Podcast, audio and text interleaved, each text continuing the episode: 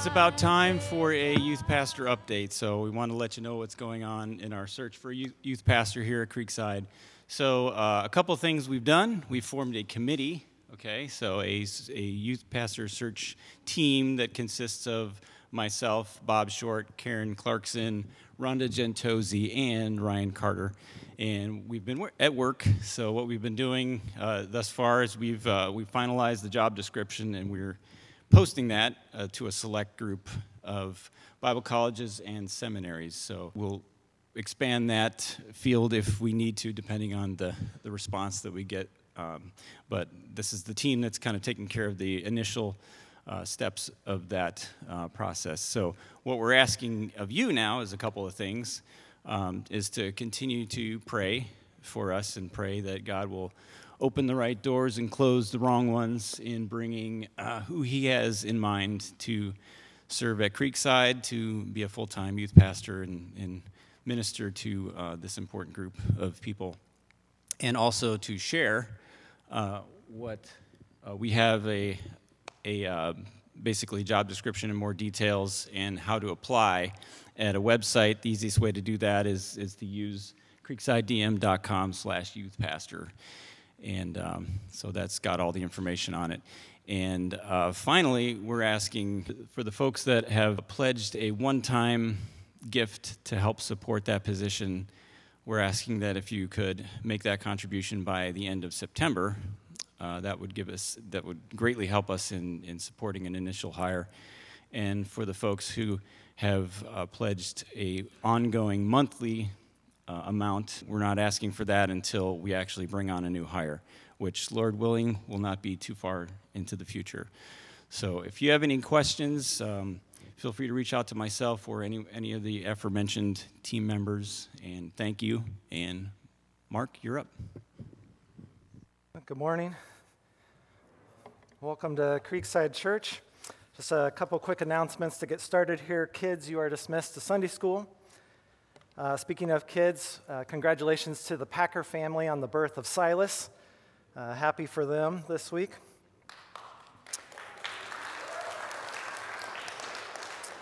Uh, and then for uh, speaking of kids, older kids, those uh, going into college, Heather Durr talked last week about a college support, college care ministry that we are starting up at Creekside. And if you didn't get a chance to sign up to adopt a kid for a month, there is another uh, student we will be adding to the list, so there is a sign up out there if you would still like to do that. Uh, if you're visiting this morning and got a bulletin when you came in, we appreciate it if you tear off that little tear off flap and just give us your name and information so we can follow up with you, answer any questions you might have.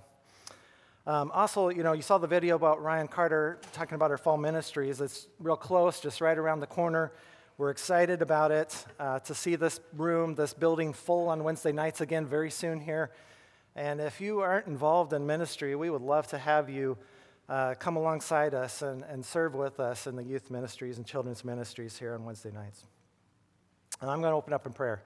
Heavenly Father, we thank you for this opportunity to gather together as brothers and sisters in Christ and worship your name together, to praise the one who sent his Son into the world to die for our sins that we might have everlasting life.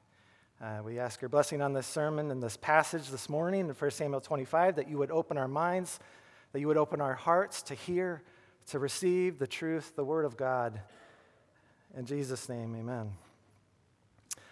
So I was, uh, one day, my dog uh, got through one of the many weak points in my neighbor's dilapidated pool fence and got into his pool on, on his pool tarp and uh, a 50 degree day, so it was kind of chilly out, and he had to jump in in his clothes and get my dog out. And then after that, he set the dog loose in the neighborhood. He was kind of upset about it, pretty mad actually. When my wife realized what had happened and gone out to retrieve my dog, um, he came over and yelled at her and uh, yelled at my wife and told her to get rid of that dog. And I heard the story afterwards, and you know, I'd had a few minor run ins with this guy before, just normal backyard activities, petty things, you know. But uh, yelling at my wife, that was a little bit different story. That kind of got the uh, juices flowing, the anger juices, you know, and I was immediately thinking of going over and giving him a piece of my mind. And you might not think I have it in me, but don't be fooled, I do. Uh, I, I was really thinking about going over there and telling him something. I won't tell you what, but. But, you know, my wife, the godly woman she is, helped me to see a better way. She helped me to calm down, cool down a little bit about that, and, and actually suggested going over and thanking the man for saving the dog out of the pool. And so I did that. I cooled down. I went over. I thanked him for saving my dog out of the pool, and we had a nice, peaceful conversation. Had I not done that, you know, it wouldn't have gone so well. Had I not done that, I might not have had an opportunity to be a witness for Christ to him again. And so I thank God for a, a, woman like that in my life. And we're looking today at 1 Samuel 25, a, a, similar situation, but on a bigger scale, not much greater than my petty circumstances. But if you would open with me to 1 Samuel 25, it's somewhat of a unique story in the life of David. It's one of my favorite passages on the life of David. Uh, the context is that the great prophet Samuel has died. That's how it starts out in verse 1. Samuel, the prophet who anointed the next king of Israel, David. And uh, we see David, who's now grown up. He's no longer the shepherd boy, he's, he's a war hero. He's the one who's conquered and defeated in single combat the great giant Philistine Goliath, nine and a half foot tall giant. He's the one who's won many victories over the Philistines. He's been put head over the army. He's been part of Saul's bodyguard. So everyone everywhere knows who David is, and they also know that he's the anointed king to replace Saul. But as David's notoriety grew, so did Saul's jealousy. And Saul became very jealous, and it forced David away to save his life. There was actually a song that was going around town after one of David's victories. You may remember this if you're familiar with the story that the, the women were singing a song. Do you, do you remember how it went? Saul has killed his thousands, and David has ten thousands. That song was going around town after a victory one time, and that didn't sit too well with Saul. Uh, that, that stirred up his jealousy. And so Saul was persecuting, hunting, seeking to kill David. And so David's on the run, he's hiding out. And where we find ourselves in chapter 25, it says in verse 1 David arose and went down to the wilderness of Paran. This is a desert area on the southwest border of Israel. And the shepherds there taking care of their sheep. And what would happen sometimes is that the marauders, maybe from the Amalekites or the Philistines, would come over the border and raid the shepherds' flocks from time to time. And so, as David and his men, and he has 600 men with him, these are, these are disgruntled men. He's kind of rounded up under himself, rough and tough kind of men. 600 of them, and they're down there in this desert area. And by, just by their presence being there, they, they form a protective shield around these shepherds. And it was custom in that day that if a lord like that was in your area and provided protection like that, that in return for protecting the farmers and the livestock from these marauders, that the farmers, on the payday, the day they sheared their sheep, and then all the money came in the sheep, the, the, the wool, the meat, and they cashed in on it. They would share with their protectors. And so, in this situation today, we see David and his men providing protection to this wealthy rancher named Nabal. But as we'll see, the outcome doesn't go as expected. Let's read verses 1 through 8. Starting in verse 2. Now there was a man in Maon whose business was in Carmel, and the man was very rich. He had 3,000 sheep and 1,000 goats, and he was shearing his sheep in Carmel. The name of the man was Nabal, and the name of his wife, Abigail. And she was a woman of good understanding and beautiful appearance, but the man was harsh and evil in his doings. He was of the house of Caleb. When David heard in the wilderness that Nabal was shearing his sheep, David sent 10 young men, and David said to the young men, Go up to Carmel, go to Nabal, and greet him in my name. And thus you shall say to him who lives in prosperity, Peace be to you, peace to your house, and peace to all that you have. Now I have heard that you have shearers, your shepherds were with us, and we did not hurt them, nor was there anything missing from them all the while we were in Carmel. Ask your young men, and they will tell you. Therefore, let my young men find favor in your eyes, for we come on a feast day. Please give whatever comes to your hand to your servants and to your son David. So it's payday, it's feast day. Nabal, the rich Uh, I, just for the sake of alliteration, I, am calling him the rich, rude rancher, the rich, rude rancher. And verse 8 says it's a feast day. This is the payday. It's like getting paid all at once.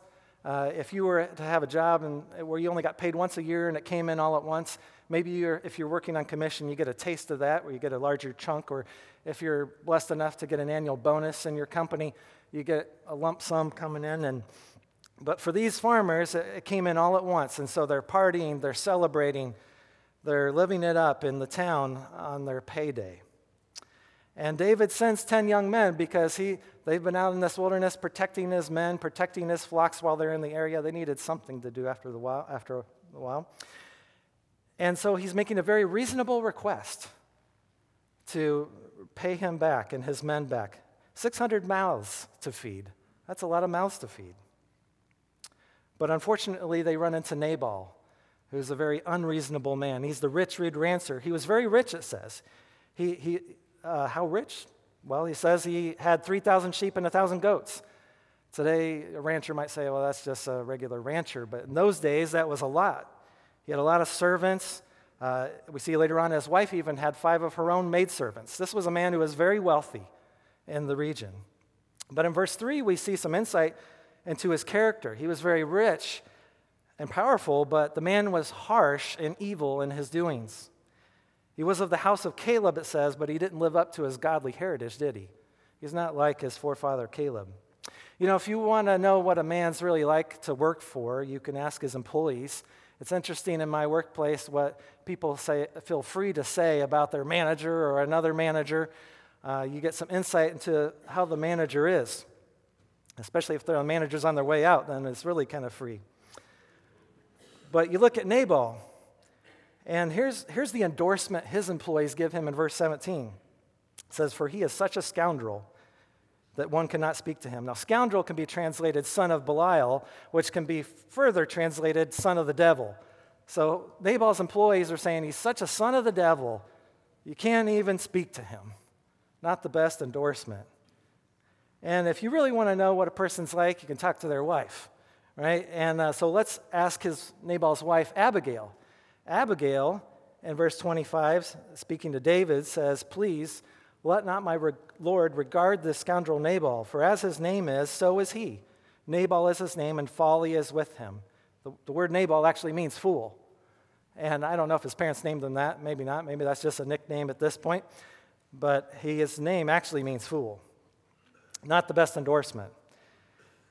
So we look and see what's this rich, rude rancher going to say back to David's men. We see in verses 10 to 12 Nabal answered David's servants and said, Who is David? And who is the son of Jesse? There are many servants nowadays who break away, each one from his master. Shall I then take my bread and my water and my meat that I have killed for my shearers and give it to men when I do not know where they are from? So David's young men turned on their heels and went back, and they came and told him all these words. You just see the, the rebuke, the disrespect that just spews out from Nabal toward Dave, to David's young men. He says, Who is David? Who is the son of Jesse? Well, he, everybody knows who David is the champion warrior, the leader of the armies, the anointed king elect. But he insults David. He calls him a common runaway, breaking away from his master. He insults his father. Who is Jesse, his father? Not an important man. He insults David's men. And then just look how ungrateful he is for the protection service David provided all that time. And he attributes everything to himself. He says, I take, I slaughtered, I give, I know. It's my bread, it's my water, my meat, my shears. Now, that's a lot of I's and my's in a statement from Nabal. Nabal was a fool, wasn't he? He had lived up to his name. He was so blessed to have David and his men there to protect his flock so that they ha- could have that kind of a payday. But he was unwilling to do what was right. Let's think about for a moment what a fool is. It's not that Nabal was stupid or that he was ignorant or naive. That's not what's meant here by calling Nabal a fool. When we refer to someone like Nabal as a fool, it means that he's morally deficient, that he's prideful, that he's arrogant, that he recognizes no authority but his own, kind of, kind of like Saul. You know, the Bible has a lot to say about fools. Psalm 14:1 says, "The fool has said in his heart, there is no God." That's the starting place for a fool. To have no regard for God, no respect, no understanding, no devotion to God. The Bible also says that the tongue of the wise makes knowledge appealing, but the mouth of a fool belches out foolishness. Proverbs 15:2. The tongue of the wise makes knowledge appealing, but the mouth of a fool belches out foolishness, and that's what we see in Nabal. And one of my favorites in Proverbs 26 11 As a dog returns to its vomit, so a fool repeats his foolishness. You know, just think about the vivid imagery there in that proverb. And, and I've seen it in my house with my dog, and I just, I'm like, I don't know why. That just doesn't make sense. As a dog returns to its vomit, that's just no, no, no. Don't do that. And uh, a fool, the, the illustration there is in the same way as a fool. A fool repeats his foolishness. Just like how foolish it would seem for a dog to do such a thing, why do that? So does a fool. A fool returns to his foolishness. Well, before we completely condemn Nabal, I think we need to look at ourselves too. You know, do we have any Nabals here? Or do you know a Nabal? someone who's living for themselves only, somebody who's stubborn, you can't be reasoned with, even if somebody is reasonable. You say whatever is on your mind, even if it's rude. You know, we need not to be offensive to people, not be fools like that. But, you know, the biggest way he was a fool was in his godlessness. He was not living under God's will, he was only living for himself. Oh, he was successful in the world's eyes. He had made it. He had the wealth, the possessions, the riches, the name, Bible warns us, though, that the love of money is the root of all kinds of evil. And the Bible would tell us, for a fool like Nabal, that we need to turn away from that kind of sinful, self directed life and turn to God and devote ourselves to God while there's still time and not be a fool. You know, sometimes even we as Christians can be a fool like Nabal. I mean, I find myself sometimes caring more about my comfort, more about my time, more about my peace, having my needs met, than sacrificing any of that to help someone else in need. You know, sometimes we give a word of insult, sometimes we refuse to help. You know what it is, though? It's that selfish sin nature that's still in us. We ask the question, why are we like that sometimes? You know, how is it that we can, in one moment, be so God minded and be mindful of His will and in the control of His Spirit in our lives. And then in the next moment, a careless, foolish word belches out, as that proverb says. And it's that sinful nature that's still in us that's warring against our, our spirit, as it says in Romans 7. You know, as, as the proverb says, may we set a guard over the door of our mouth that we might not sin. So I, I, that's Nabal, the rich, rude rancher. I want to talk for a moment now about David, the next person in our story. And, and for alliteration's sake, I'm naming David the hangry heir. Now, if you're not familiar with the word hangry, it's a combination of the word hungry and angry. There, there's kind of a synergy that comes together when you combine hungry and angry, and it becomes the word hangry. And so he's the hangry heir, the heir, the king to be. Now, what do you think David's response is going to be to such an insult and uh, rejection from Nabal. If you were reading through 1 Samuel and you saw David's character up to this point, you might expect David would just, okay, uh, that's pretty rude, pretty selfish, but I will forgive the man and trust God to provide for me another way. Because after all, he's provided for me through all these other miraculous circumstances. That's the David you would expect. David, though, is kind of like an amnesiac. Because if you look back just the chapter before in chapter 24, he is the most gracious, merciful man you've ever seen. King Saul has been pursuing him and hunting him down with 3,000 of his choice men, and David with just his 600 men. David's like a flea to Saul. And he, he has him kind of cornered down, and David and his men are hiding out in a cave. And Saul as so God directed the events to happen, Saul had a, a, nature called, and he had a, he needed to go relieve himself in a in a cave for privacy, and it happened to be the very cave David was hiding out in. David had the perfect opportunity to take out Saul in that cave. But instead, he said, I, I won't lift my hand against the Lord's anointed. You know, he just trusted God that he would bring him into the kingship a different way, a better way, without having to murder Saul. He was trusting God. He was living in God's will. He refused revenge. He even went so far as to risk reconciliation. He reconciled with Saul partially at that time. So that's what we would expect of him. But uh, some commentators even say the events in chapter 25 are just a week later. So maybe just a week later, after that great act of mercy on Saul, here's what we see of David in verse 13. David said to his men, Every man gird on his sword. So every man girded on his sword, and David also girded on his sword. And about 400 men went with David, and 200 stayed behind with the supplies. Again, 600 men is a lot of mouths to feed. And Nabal has insulted David's reputation. And David, for whatever reason, takes his eyes off God at this point. And he's just reacting in his anger. Anger. In verses 21 to 22, we get a little insight into what David's thinking here. It says, Now David had said, Surely in vain I have protected all that this fellow has in the wilderness, so that nothing was missed of all that belongs to him, and he has repaid me evil for good. May God do so, and more also to the enemies of David, if I leave one male of all who belong to him by morning light. It's a very ugly moment for David. He's right that Nabal repaid him evil for good. But does that now give him the right to go and not wipe out not just Nabal, but he's going on the war path here to wipe out all of Nabal's men? He's going out to commit a massacre. But before we're so quick to judge David, just like we are maybe quick to judge Nabal, we need to examine ourselves. What would you have felt if you had been wronged similarly? What, what would you have said if you were in David's shoes? What would you have done if you had been so insulted and rebuked like that? And you're angry. You know, sometimes we're too, just like in the situation with Nabal there, we're sometimes so spiritual in one moment and so God minded in one moment, but so in the flesh in the next. We behave in ways sometimes that are so contrary to who we are as God's children. We have to be very careful with anger. We live in such an angry, vengeful culture, don't we? You see it all the time. I mean, you get a little taste of it if you take too long as a red light turns green, just a little taste of it. You get a lot more of it when you express a viewpoint that someone else doesn't agree with. People today are angry especially when they feel wronged in some way, like David.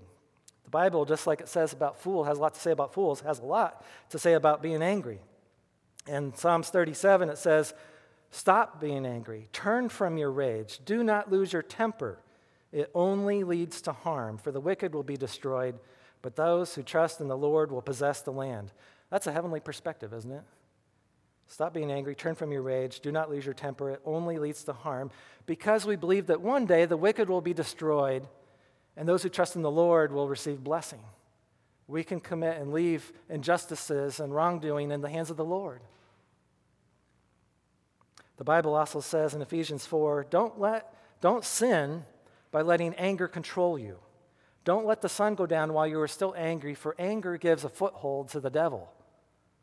That's a good life verse, a good daily life verse. Don't sin by being angry. Don't let the sun go down. Don't let the day close while being angry. Make things right. Don't give the devil a foothold in your life to create bitterness and further anger and possible uh, sinful actions. And in James 1, I love this verse. Understand this, my dear brothers and sisters. You must be quick to listen, slow to speak, slow to get angry Human anger does not produce the righteousness God desires. What if we all lived that way? That we were quick to listen, slow to speak, slow to get angry, so that God could produce the righteousness in us that He desires. That's the flip side, the other way of saying that verse. Uh, on the matter of being wronged as believers, I was thinking of 1 Corinthians 6. And the first half of that chapter, you get Paul addressing believers in the, in the Corinthian church who were suing each other, taking each other to court. And he says that, that shouldn't be. Even over simple matters, they were taking each other to court over being wronged about something. And he says, Why would you do that? Isn't there someone in your church, some saints in your church who could help you decide the small matters like that? Why would you want to take your matters before an ungodly judge? You're, you're believers, you're the people of God. But then he even goes a further step in verse 7. In verse 7 of 1 Corinthians 6, he says, It is already an utter failure for you that you go to law against one another. Why do you not rather accept wrong? Why do you not rather let yourselves be cheated? That's a very radical countercultural perspective to what we see today, isn't it? What, what if instead of taking each other to court over matters, over something we feel wronged about, what, what if we just let ourselves be cheated or wronged and just trust God with the matter? Wouldn't that be radical? you know, there's always going to be a Nabal like person to test us, to test our patience. We all can think of someone uh, like my grumpy neighbor who is kind of a fool in ways, somebody who irritates us, somebody who's not easy to get along with, somebody who's unreasonable. Maybe it's a demanding manager at work who, uh, or a manager who accuses you of something that you didn't do. Maybe it's a professor who set out to make your life miserable for you in college. Uh, maybe it's your spouse who's just so unreasonable, like Nabal, you can't even talk to the person. You can't even reason with the person. Someone who is selfish and rude. How do we respond to that test? I believe that sometimes God allows those kind of people in our lives to test us, to reveal to us what's really in our hearts. Sometimes God brings that person along in your life to, like my neighbor, to help me realize, wow, what was my first reaction? It was to go over and give him a piece of my mind. Uh, but, you know, I needed to see that and to realize that God has a better way. You know, it reveals to us our need. Those kind of people reveal to us our need for God's grace in our lives, doesn't it? God's a God of remarkable grace. You know, I cross paths with difficult people in my job. Maybe you do too. And sometimes when somebody's been a knucklehead, to use Steve's word, and uh, I just feel I find myself typing up some thoughts in an email, uh, you know, to send back to them, and it's not the most gracious thing. But I don't send it right away. I've learned over the years I don't send an email like that right away. I step back and wait a few hours and let myself cool down about whatever the person's bad decision was or bad, you know, wrong thing they were deciding to do. And I just take a step back and I pray about it. I ask God for wisdom on how I'm going to respond to that person. And after two or three hours, I usually end up not sending an email at all. Maybe I'll just call the person and work it out with them personally, or find a much more gracious way and productive way of responding to that person. That, that's godly wisdom when we do that. We need that in our lives. Godly wisdom, not the hangry attitude David had. Okay, let's look at our last character this morning Abigail.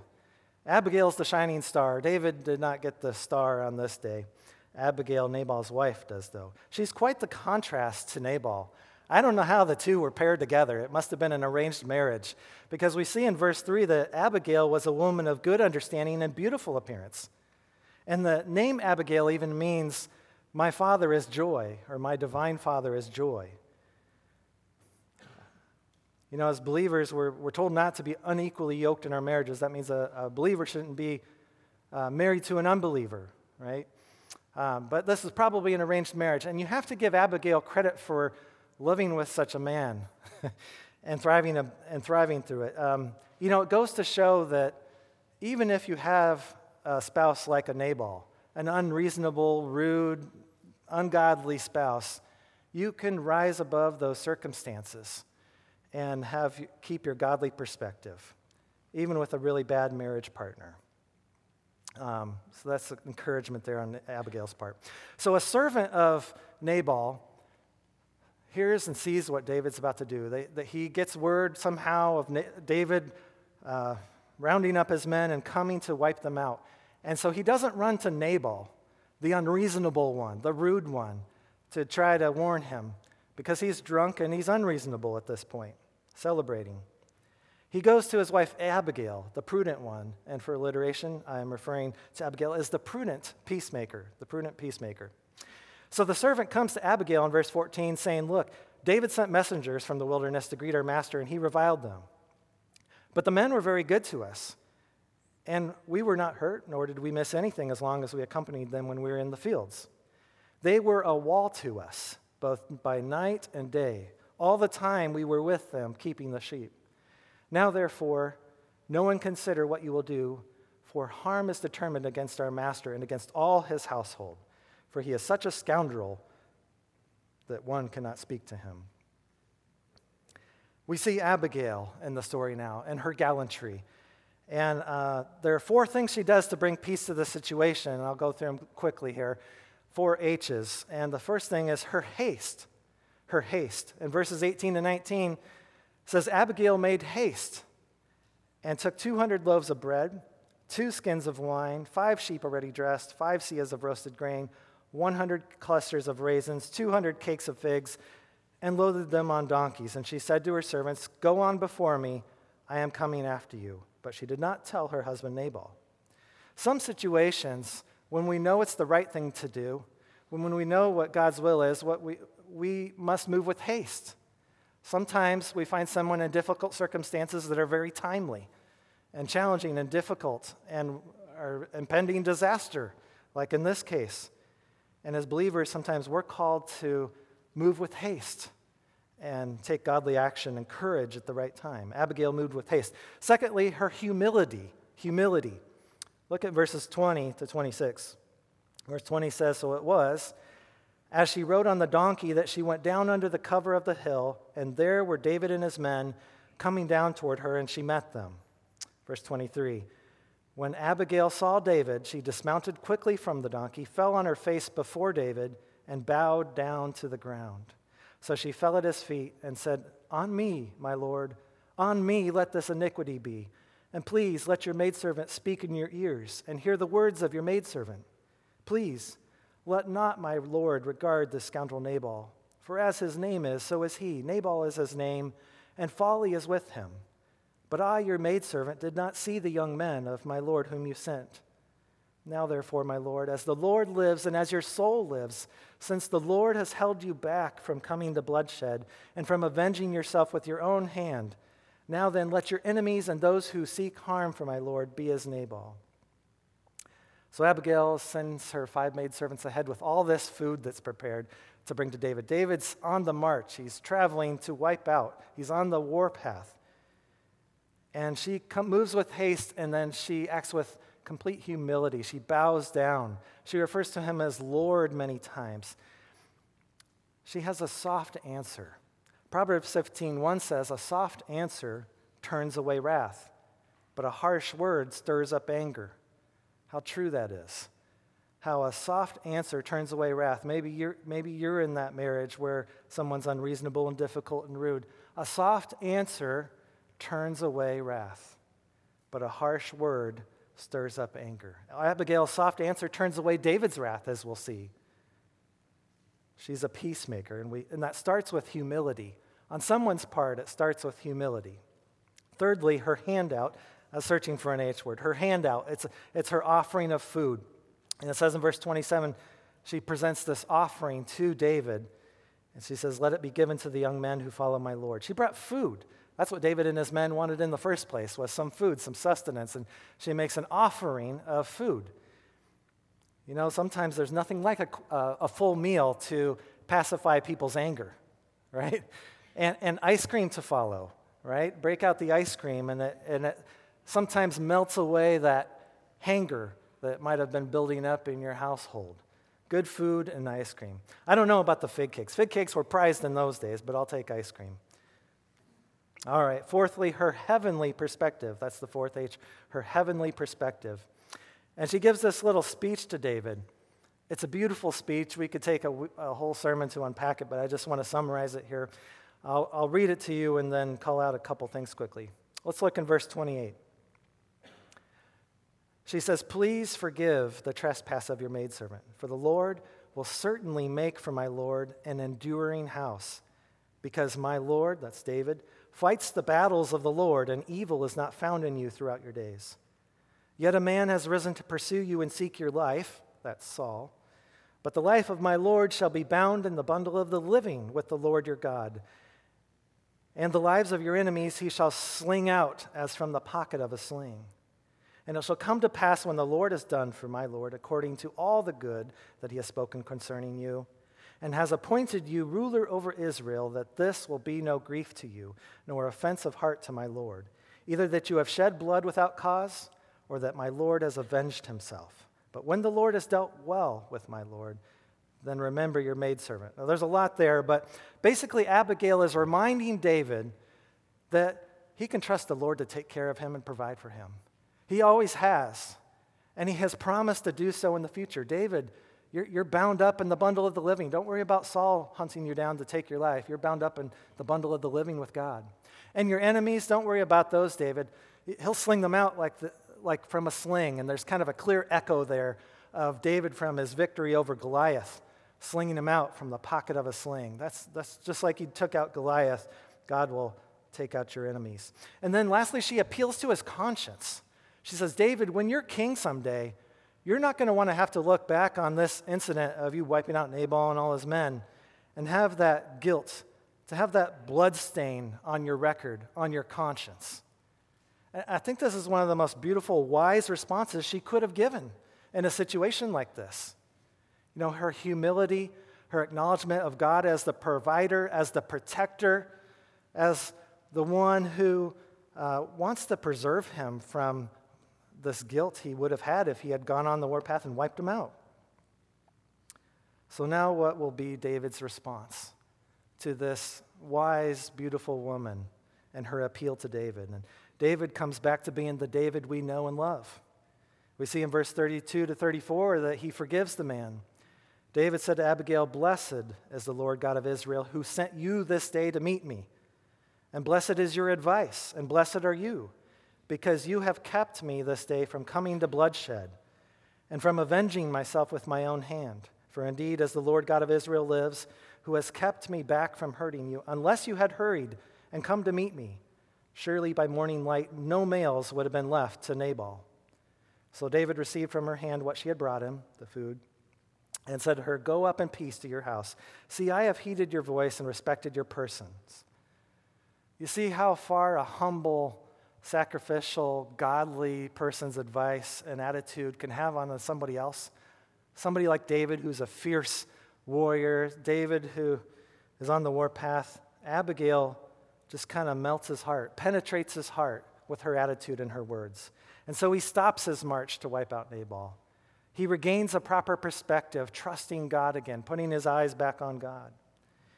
He realizes that he can trust God to provide, that God will fulfill his promises to make him king, and that we can trust God to deal with rich, rude ranchers, fools like Nabal. We see a little bit of the aftermath here. That's the climax of the story, but I, I, like how the Bible here in this passage provides us a little bit of the after details of this situation. Uh, look at the end of the chapter here. David was going to go deal with Nabal himself. That would have been a bad thing. It wouldn't have gone well. But God ended up dealing with Nabal. See, in verse 36, Abigail went to Nabal. There he was, holding a feast in his house like the feast of a king. And Nabal's heart was merry within him, for he was very drunk. So she told him nothing, little or much, until morning light. So it was in the morning when the wine had gone from Nabal, and his wife had told him these things, that his heart died within him and he became like a stone. Then it happened after about 10 days that the Lord struck Nabal and he died. David didn't have to go wipe out Nabal, God took care of that. That's what we see in verse 39 that uh, David praises God because he didn't have to avenge himself after all. After he heard that Nabal was dead, it says, Blessed be the Lord, who has pleaded the cause of my approach from the hand of Nabal and kept his servant from evil. For the Lord has returned the wickedness of Nabal on his own head. You know, it says in Romans 12:1 that vengeance is mine, I will repay, says the Lord. You know, when we feel slighted, wronged, offended in this life, okay, we can commit that to the Lord. We know that in the end, He's going to work it all out and repay everyone according to a perfect justice. If we, when we try to bring justice, it's imperfect. We don't do it right. God does it right. We can always trust in Him as the sovereign judge, as the righteous judge, we can trust in His timing and in His perfect way to work things out. We don't have to take things into our own hands. And so we can trust God too and to deal with the Nabals. Repay no one evil for evil. Have regard for good things in the sight of all men. If it is possible, as much as depends on you, live peaceably with all men. Beloved, do not avenge yourselves, but rather give place to wrath, for it is written, Vengeance is mine, I will repay, says the Lord. Romans 12, 17 to 20. And he kind of asked the question Does God really take people out like that? He took out Nabal, uh, a stroke probably, and then he died 10, years later, 10 days later. Does God take people out like that? Well, he certainly did here. And there's a few other times in the Bible I see it, maybe more. In Daniel 5, we see one of the greatest kings ever, King Nebuchadnezzar, at the height of his power, the height of his pride. And then God gives him the mind of a beast for seven years. He, he actually literally crawls on his hands and feet and eats grass. And he has a wild mind for seven years. God took him out. Acts chapter 5, Ananias and Sapphira had sold some land to give to the church. Everybody was doing that. And so they sold some land, gave it to the church too. But they lied about how much of the proceeds they got from the sale of the house to the apostles. And it was a very serious thing. And so the Holy Spirit killed Ananias and Sapphira, took them out. God killed Herod the Great. Does he do that in the today, in the church today? In 1 Corinthians 11, the Apostle Paul is giving a warning to those who are taking communion.